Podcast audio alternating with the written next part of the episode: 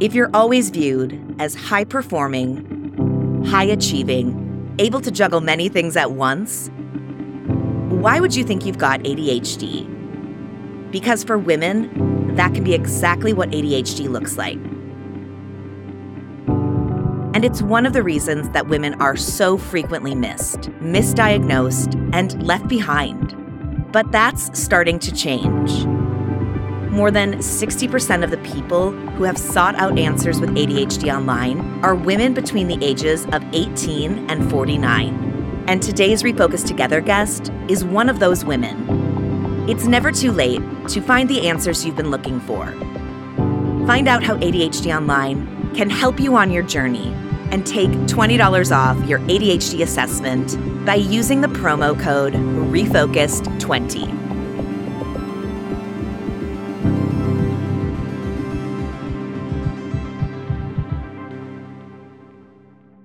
Oh, I washed the dishes, so I need a reward. Or, oh, I finally didn't have to wash the laundry four times before I remembered to put it in the dryer.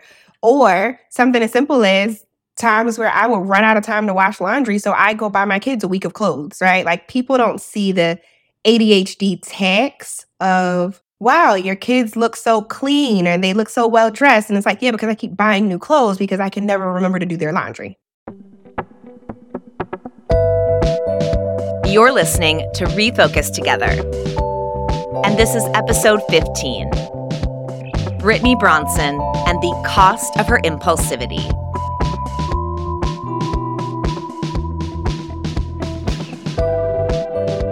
Welcome back to Refocused, a podcast all about ADHD. I'm your host, Lindsay Guentzel, and that was Brittany Bronson, known to most as Britt, whose story is a part of Refocused Together, our series for ADHD Awareness Month.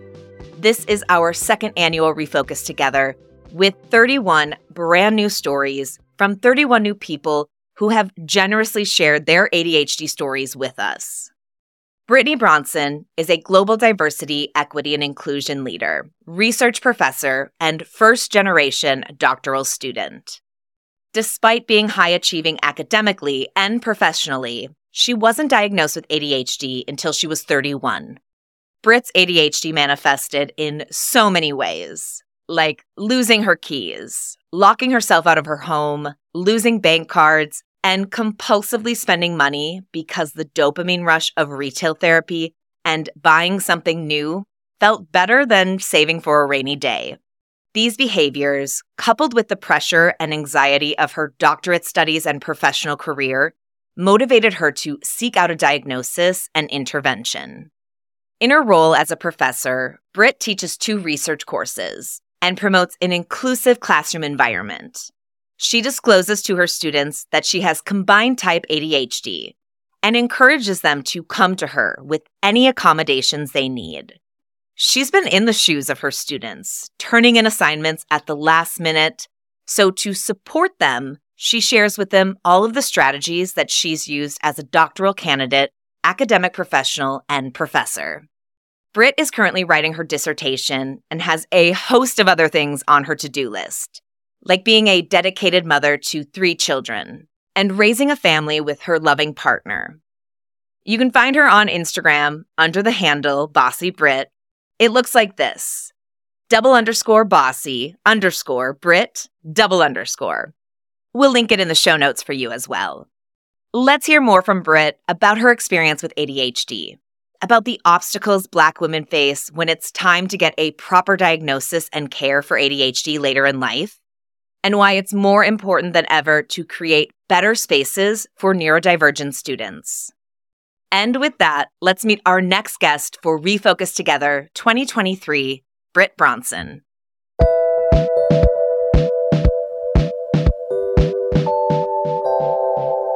We start every Refocused Together interview with the same question, and that is when were you diagnosed and what was that diagnostic process like for you? And what started those initial conversations that led to you seeking out a diagnosis? Sure. So I was diagnosed, I am now 33. I was diagnosed when I was 31, and I sought out a diagnosis because I was always viewed as high performing and just able to juggle multiple things. But as I got further in my career, I recognized that I was juggling things, but the balls were never coming back down. Balls were just like in the sky, essentially, if you could understand that metaphor, that things weren't reaching like a full completion.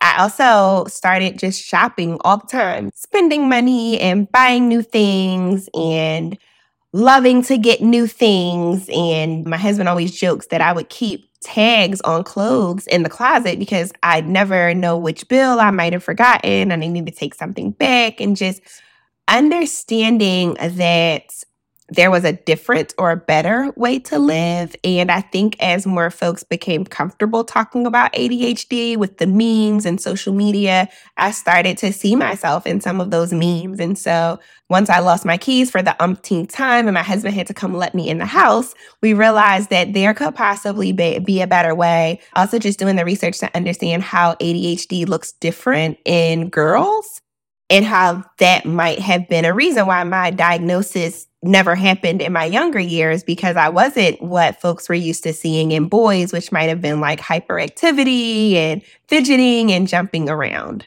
What were those early conversations like when you had the idea that it might be ADHD? It was really hard. Susan, I talked to my husband, I was like, I think I have ADHD. And he's like, No, you don't. You're just forgetful or like no you don't. You just need to slow down. Um, because i think when people hear hyperactivity or when people think of adhd they have this view of a person who maybe is chaotic or you know maybe doesn't get things done. But for someone like me by the time i began pursuing a diagnosis i was a second year doctoral student at a leadership level in my career obviously pursued several master's degrees by then. And so I was so successful, air quotes, that it was hard for folks to see me as possibly having ADHD. Folks just thought I was doing too much. Whereas I felt like, well, I have to do too much. Like it's just the way my brain works. And so there was almost, particularly being like Black and in the Black culture, there was a disconnect around what ADHD looked like in successful people and moreover what ADHD looked like for women. I want to come back to your experience as a Black woman and the disconnect you just mentioned, but I'm wondering if you can talk a little bit about the dichotomy in these two Britts. The Britt that the world saw that was successful, that was so successful, there was no way you could have ADHD, and the Britt that you were seeing who had to do so much. We have a running joke where it's like every day I have about 05 oh shoot moments. And at the height of my ADHD and the dichotomy of being super successful, the other side was seldom sleeping, horrible anxiety because I was always on the edge of, oh my goodness, am I going to lose my job because I am sending in an annual report three days before it's due and I just started working on it. And some of this wasn't even work I had to do. I just had to send the email to another team to get the data, but delaying it. So on the face, people saw the successful person who had nice clothes and drove nice cars, right? But in the inside, it's like, I need something new. I need to order something new. Oh, I washed the dishes, so I need a reward. Or, oh, I finally didn't have to wash the laundry four times before I remembered to put it in the dryer. Or something as simple as times where I would run out of time to wash laundry. So I go buy my kids a week of clothes, right? Like people don't see the ADHD tax of, wow, your kids look so clean and they look so well dressed. And it's like, yeah, because I keep buying new clothes because I can never remember to do their laundry.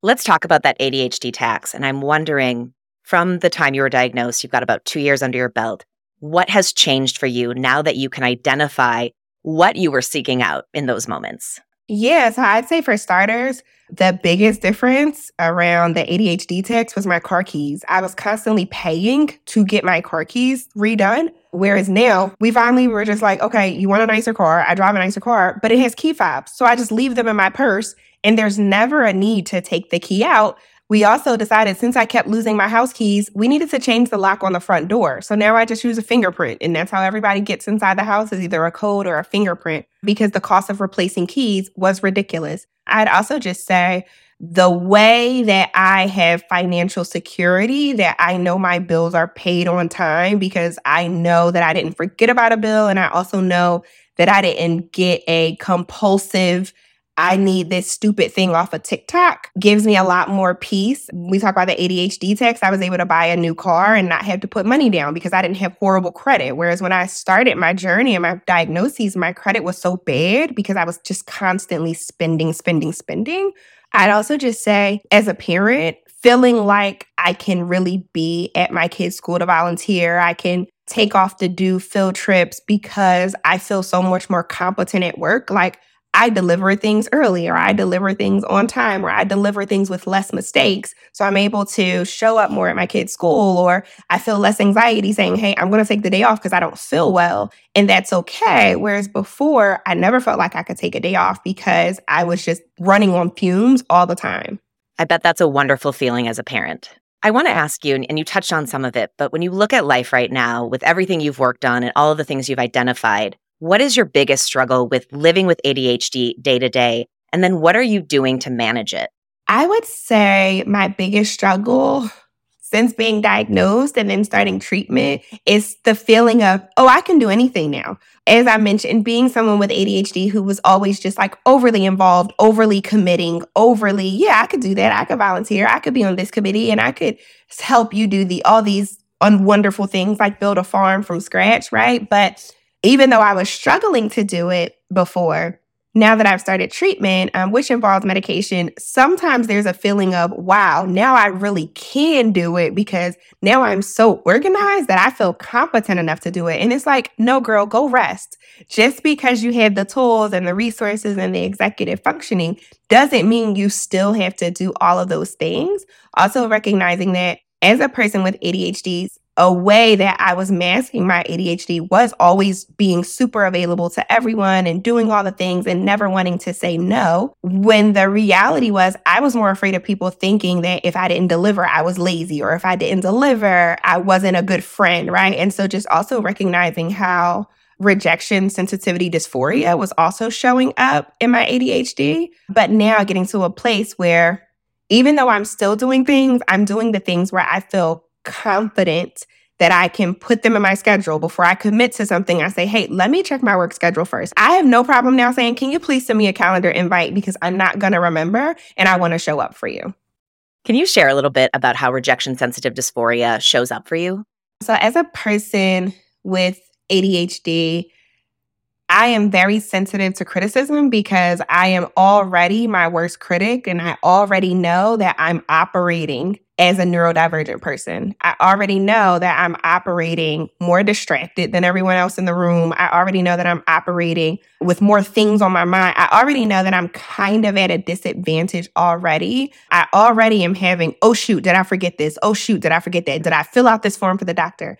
And so when someone else notices an error, it feels like I've been exposed. It feels like I, everyone knows I'm incompetent. It feels like everyone is now seeing my diagnosis and not seeing me as this person who is successful and helpful to others and loves to be a part of community when other people notice a flaw in me it is exacerbated. And while medication isn't super helpful with that, therapy has been really helpful in just understanding the social anxiety around rejection sensitivity dysphoria and also understanding people make mistakes and even people who are neurotypical make mistakes. And sometimes life happens with them and they're late with things. So I'm still doing that continuous work of learning that just because my husband says you forgot to close the cabinet doors, he doesn't think I'm incompetent. He just wants me to remember to close the cabinet doors so he doesn't bump his head in the kitchen. One of the issues we have with ADHD is that so much of the research for so long was isolated to white boys. And you brought up being a Black woman and the disconnect between what people think of with ADHD and how they see you. And I'm wondering if you can expand on that a little bit as a Black woman or as a Black child, being in spaces that are predominantly white, because we know many children with ADHD are usually very, very they seem like they're disruptive disruptive in the classroom, but some of the disruption is a matter of they're finished their work and some of them are highly gifted and very awesome. I was that child, which meant I had a lot of behavior problems in the classroom. I would not stop talking. No matter where you moved me, I was talking to everybody. They would bounce me to other classrooms. I'd do my work over there. I'd talk over there. And so I got a reputation for just, oh my goodness, Brittany talks so much. I would be busy. And then eventually they'd give me little chores like go print stuff at the office. The school created informal accommodations for me so that they could teach their classroom without me being a disruption. But as a Black child, no one ever said, hey, let's get some formal accommodations that will help you to thrive in the classroom. Let's get fidgets. Let's get, you know, I'm 33, so this was the 90s through the early 2000s, there were no fidgets. Nobody cared about that stuff. There was no rubber bands on chairs. And then, furthermore, as a Black child in these gifted programs, you're almost told you're lucky that you're there. So don't mess it up. You're lucky that you're there. So you need to be quiet. When in reality, we're talking about a disability and a child who doesn't have the tools and the resources to control this. So I got in a lot of trouble. I was on a punishment a lot as a kid for getting in trouble in school. And then as I became an adult, some of the ways that I was masking was not only masking my ADHD, but it was also masking or trying to overcompensate for how corporate America saw Black women. And I was now doing like this triple work of okay, I'm a woman, I'm a Black woman, and I have, I didn't know it was ADHD at the time, but I was like, I'm just a procrastinator. I'm barely getting things in on time. And going through all of those experiences once I did get diagnosed, I really tried to be as open and honest about my diagnosis as possible because we do have to normalize that Black girls have ADHD and it presents different. And maybe it presents as talking a lot. Maybe it presents as running errands throughout the school all day. Just all of the ways that it could present that isn't playfulness in the classroom, even if it's finishing all the assignments. I remember I would stay up and read the whole book or do the whole workbook at night because I would get down a rabbit hole and just couldn't stop what I was doing. And I would just be so engrossed. But it's like, well, what do you do with this child when they've burned through the book because they had an ADHD moment where they just could not bring themselves out of this this workbook? Um, and so I definitely recognize that in my culture, it was not something that was talked about in the spaces that I was in. It was viewed as like a bad thing to be neurodivergent, especially around ADHD. But I certainly see now that there is a lot more education and there's a lot more acceptance and there's a lot more advocacy to get Black girls in particular the support that they need in the school systems. I want to go back to the diagnostic process and I want to talk a little bit about the masking that you had experienced. Do you feel like as you were starting the process of looking into ADHD and what that might look like as far as going through an assessment, do you feel like the masking you had been carrying around prevented you from finding things easier or presenting yourself in a way that was really showing the true Britt? So I would say for me, by the time I pursued my diagnosis, I'd already been through just like regular therapy because maybe it's stress with my kids that I'm struggling to deliver, or maybe it's my husband getting on my nerves, or maybe it's the stressors of being a doctoral student. So I had been through just like regular one to one therapy, and I still was delivering things late, even though I was addressing traumas. I still wasn't delivering. And so by the time I got to the diagnostic piece, I was looking at those questions like, oh, that's definitely me. For me, it was very affirming. I went through the questionnaire and the diagnostic process and I felt seen. I felt like, okay, these are real questions. These are asking how often I lose my keys, how often I lose my bank card. Like these are practical adult ways that ADHD shows up. And I think it was very affirming for me because previous quizzes were almost geared towards a child in a classroom. And so I wasn't really able to connect because I've always thrived in a classroom. But the diagnostic asked questions about the way I live my life in terms of keeping up with bills, keeping up with my bank cards, keeping up with my keys, things that were very practical in the ways that my ADHD was showing up. There's this fine line between connecting what is presented in the DSM 5 in the way that it shows up in symptoms for people. And I think it's kind of like this middle ground of psychology becoming everyday. I want to ask you right now when you look at your life, where do you feel like you're thriving? Honestly, Some days it's everywhere, and some days it's nowhere, and I'm okay with that. And I would say that giving myself grace with my diagnosis has allowed me to be okay with the days where I don't thrive anywhere. Most days I get up, I take my medicine, I get my kids to school, and by the time my kids are suited and booted and off to school, my medicine is kicked in. I'm able to get on my computer, I get my morning tasks done, I get through my email, I get through my meetings. By the time my hunger kicks in, it's three o'clock. 3:30, it's time for me to go get my kids, but my workday's done. Those are days I'm thriving. I might even do a couple of loads of laundry throughout that workday. On days where I give myself grace as a person who doesn't want to medicate 7 days a week, maybe a Saturday I want to take a break. I'm okay not thriving. I'm totally okay with the fact that my kids going to have to do the dishes. Maybe they're going to eat cereal, but everyone was alive and that's okay with me. Your story is so interesting because prior to being diagnosed with ADHD, you were already working in the space for diversity, equity, and inclusion. And I'm wondering if you can share a little bit about how you have changed your mindset with what you're doing in regards to DEI now that you have this new neurodiversity diagnosis that you're carrying around so publicly.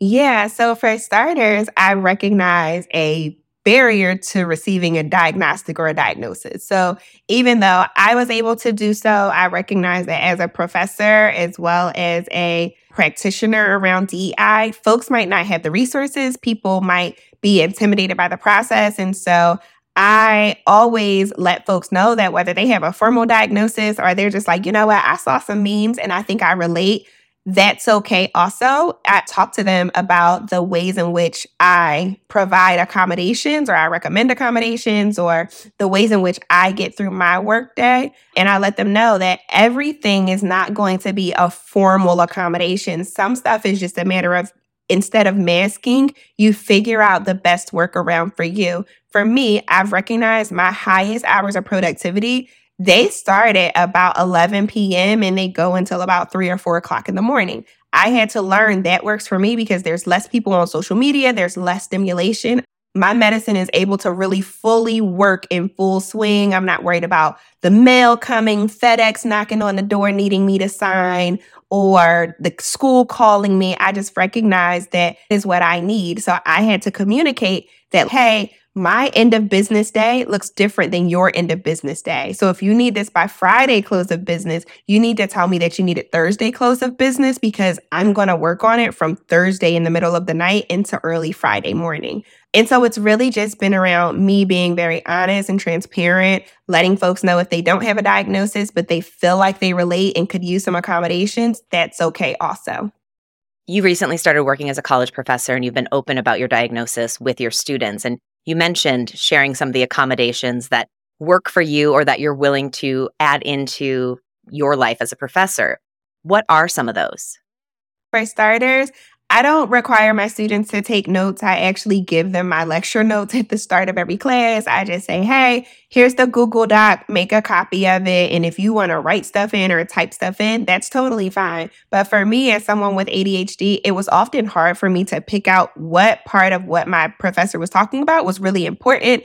And either I would drown all of it out or I'd spend so much time writing down every word that he or she said that I literally didn't even comprehend what I was taught that day because I spent so much time writing or I couldn't really engage with the lessons. I provide a copy of my lecture notes to my students. I record every session, whether you're in the class or you're on Zoom. We all have a recorded lecture because I understand all of my students aren't going to get it in the first day or they may need to go back to it. I also don't make my students read every week. So I understand that students for a variety of reasons, understand content in a variety of ways. So, whatever lesson I'm teaching, I find a podcast or a YouTube video that talks about it. I try to find a TED talk that talks about it. And for people who love to read, I also find articles to supplement. And I tell them, pick two sources. I don't care which two, just pick two because it's all pretty much the same content and we'll talk together. People with ADHD need a variety. So, I might want to read twice in the start of the semester and I'm like, I hate these articles. Now I want to do podcasts for a little bit. And then finally, a strategy that I tell my students is that I love your nice shiny planner in the fall semester, but like it's okay to use post-its. It's okay to use note cards. Sometimes I write in my iPad. Sometimes I use the nice shiny planner. I provide my students stickers. And then finally, I'm always letting my students know that I don't have firm due dates and an incomplete is always available. I've taken incompletes as a student because I needed more time and I poorly managed my time. But I always try to let students know you're not going to fail if you show me that you're trying and we can always create a work back plan together.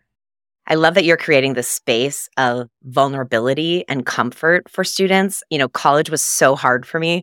I saw this hilarious meme the other day where it was like, an open book, an open textbook, and it said, ask a person with ADHD to highlight everything that's important. And every word is highlighted because I feel the exact same way.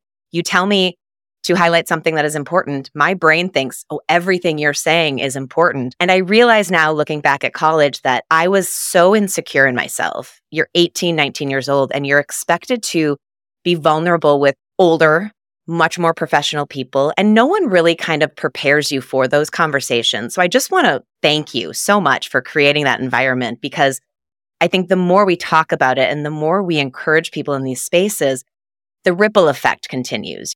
Absolutely. I've just recognized that even just pursuing a diagnosis, there's a certain level of privilege to that. There's a certain level of self advocacy for that. Many of my students are first generation students. And so they're learning how to self advocate even around I need a scholarship, I need more financial aid, I don't have money for this book. Is there a digital copy? And so as they're navigating that, navigating advocating about their health, I don't even have time to add that on. Like I said, I didn't get diagnosed till I was 31 because I was doing all of the things that first generation students are trying to do as they navigate higher education this is a new journey for you and you're in the midst of it, figuring it all out and learning so much more about yourself. So I'm wondering when you look to the future, what's giving you hope right now? I would say my diagnosis gives me hope because I know that there's so much more education around neurodivergence that it's not a bad word anymore there's so many accommodations that are federal laws around ADHD. So, like, my workplace has to provide reasonable accommodations. And so, I'm not worried about losing my job. I don't have the anxiety now of, oh my God, I'm one F up away from losing my job.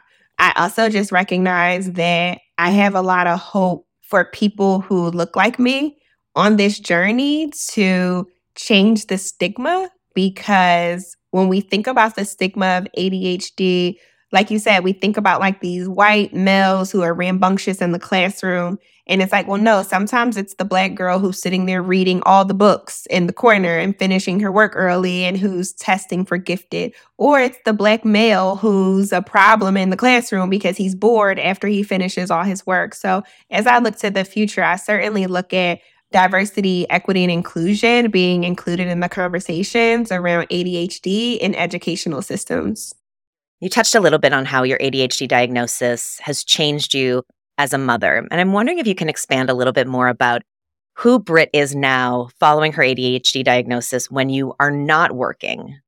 As a mom, I definitely have a lot more grace because I recognize I saw this really awesome meme. You mentioned a meme that said, What if I told you that many neurodivergent children actually have neurodivergent parents? And finding out my own diagnosis allowed me to have so much more grace with my son and so much more patience. And also, being medicated allows me to finish tasks at work, which allows me to be available as a parent because I'm not feeling like, oh my God, I got to rush in, get my kids a snack, but I got to get back on this computer because I didn't turn this in earlier. Or I got to put my kids to bed really, really quick and I got to get back on the computer all night because I am running behind on things. I feel like I said I can volunteer at my kids' school because I know that I'm delivering at work. And so I have the autonomy and the trust that I can take off work and still deliver something timely that is little to no error.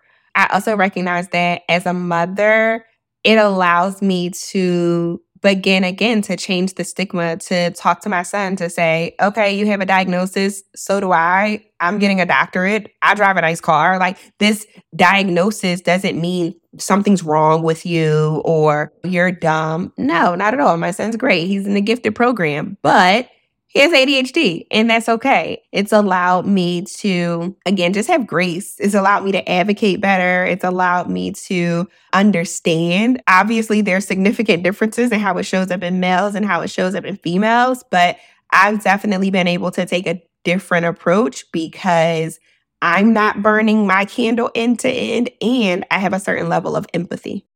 I also have to imagine that all of the issues that you dealt with, and I say issues, and they're things that we've all dealt with losing your keys, locking yourself out of the house, the stuff with money. While you can laugh at them, they also bring stress. And I'm wondering, as you've worked on reducing some of those, do you feel like there's less stress around on a day to day basis?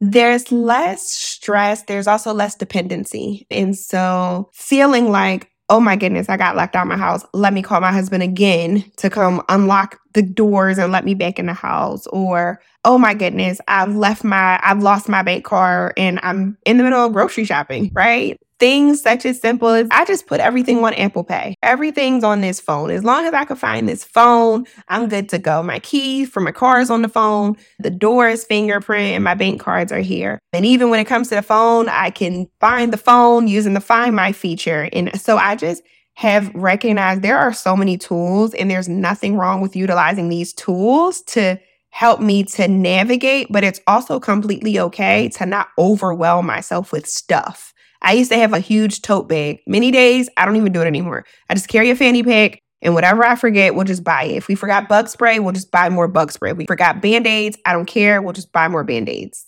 I love that answer. I have not thought about it that way, but the word dependency is so powerful, especially as an adult. And for me personally, when I would have those things where I have to call my partner or I'd get to the end of the grocery store line and everything would be checked out and I wouldn't have my card with me, your inner voice, that mean inner voice kicks in, and having less of her around has been so helpful. I want to wrap up by asking when you look at ADHD and everything that we know about it and the public perception, what is something you wish we all understood better?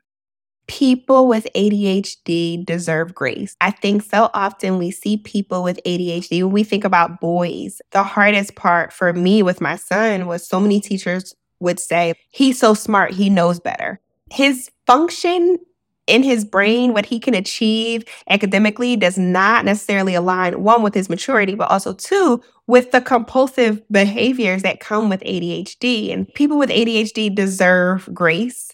I recognize in myself, I have to give myself the same grace that I give other people because oftentimes people with ADHD are also very accommodating to others. And we don't extend ourselves the grace for our mistakes that we extend to others when they mess up because we understand what it's like to forget something. But so often, people don't really understand how we forgot that huge date or how we lost track of time and what is time blindness. But we get it so much that we're always like, no, it's okay. I totally understand. We deserve the same grace that we give to others.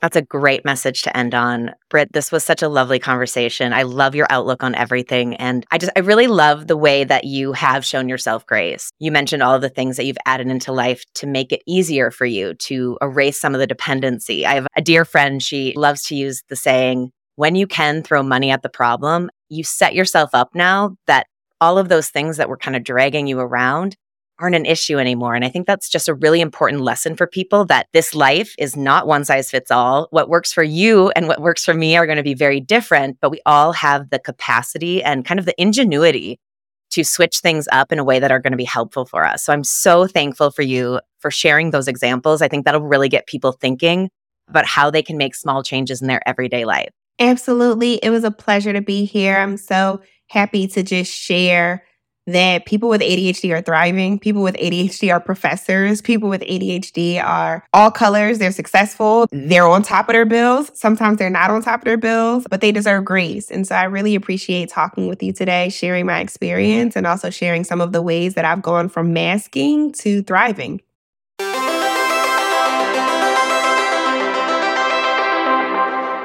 I had such a wonderful time chatting with Britt. And I'm so glad we got to touch on so many different things that are affecting the ADHD community. One of the many things I ruminate on that makes me feel absolutely terrible about myself is how much money I've wasted because of my ADHD. And I'm so glad Britt not only talked about it, but was so honest about her experience. There is so much shame tied into money. And I really appreciated her sharing how out of control she felt trying to stay in control. I've finally stopped feeling bad about how much I spent on my prom dress senior year of high school. My 20 year reunion is next summer, so really felt like a good time to give that one a rest. And the good news is, the dress is still at my mom's house in case I ever want to shorten it and wear it to another event. My conversation with Brittany also made me think about a really glaring fact about ADHD that while ADHD affects people of all races and ethnicities, research shows that historically, white children have been more likely to be diagnosed, treated, and studied than other racial and ethnic minority youth. This disparity extends into adulthood, with BIPOC populations facing even higher hurdles to getting the help they need. And that brings up the question what happens when we leave people out? We're seeing some of those answers come to light in real time right now. There can be serious consequences like misdiagnosis, delayed diagnosis, and treatment plans that don't work. Britt shared how ADHD behavior in minority girls and women can also be misinterpreted due to cultural differences and preconceived judgments.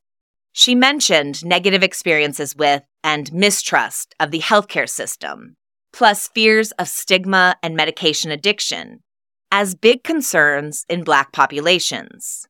So, how can we increase health equity for Black girls and women living with ADHD? First, we need to include more Black girls and women in ADHD research, both as participants and as the researchers leading these studies. We also need to fund this research, just like all the other research we do here in ADHD Landia. It's imperative that we keep talking with clinicians and educators about what ADHD looks like and the role of racial bias in diagnosis and treatment. Partnering with community organizations can also increase ADHD awareness and understanding, especially when it comes to stigma and treatment. Last, but certainly not least, we must include the lived experiences of BIPOC populations when developing guidelines, resources, and best practices for the ADHD community. Look where awareness has gotten us so far in understanding what we're going through with ADHD. When we leave people out, it's impossible to move forward together. That's why we're turning the car around and going back because when we mean everyone, we mean everyone. I'm so grateful to Britt for sharing her story here with us on Refocused Together. To catch all of the 31 stories this month, subscribe to Refocused wherever you listen to podcasts. And to learn more about how ADHD Online can help you on your mental health journey, head to ADHDonline.com and don't forget to use the promo code REFOCUS20 to receive $20 off your ADHD assessment right now.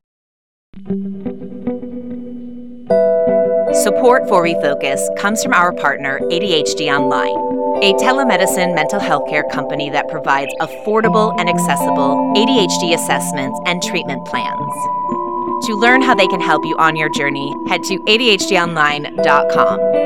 And remember to use the promo code Refocus20 to receive $20 off your ADHD Online assessment right now.